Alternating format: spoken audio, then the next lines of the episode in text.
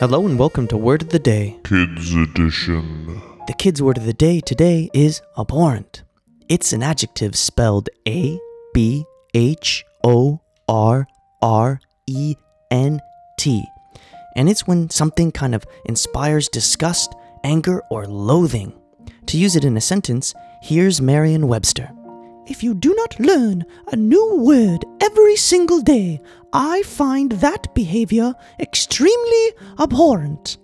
Thanks, Merriam Webster. So try to use the kids' word of the day, abhorrent, spelled A B H O R R E N T, in front of your parents and your teachers, and I'll see you again tomorrow with a new word.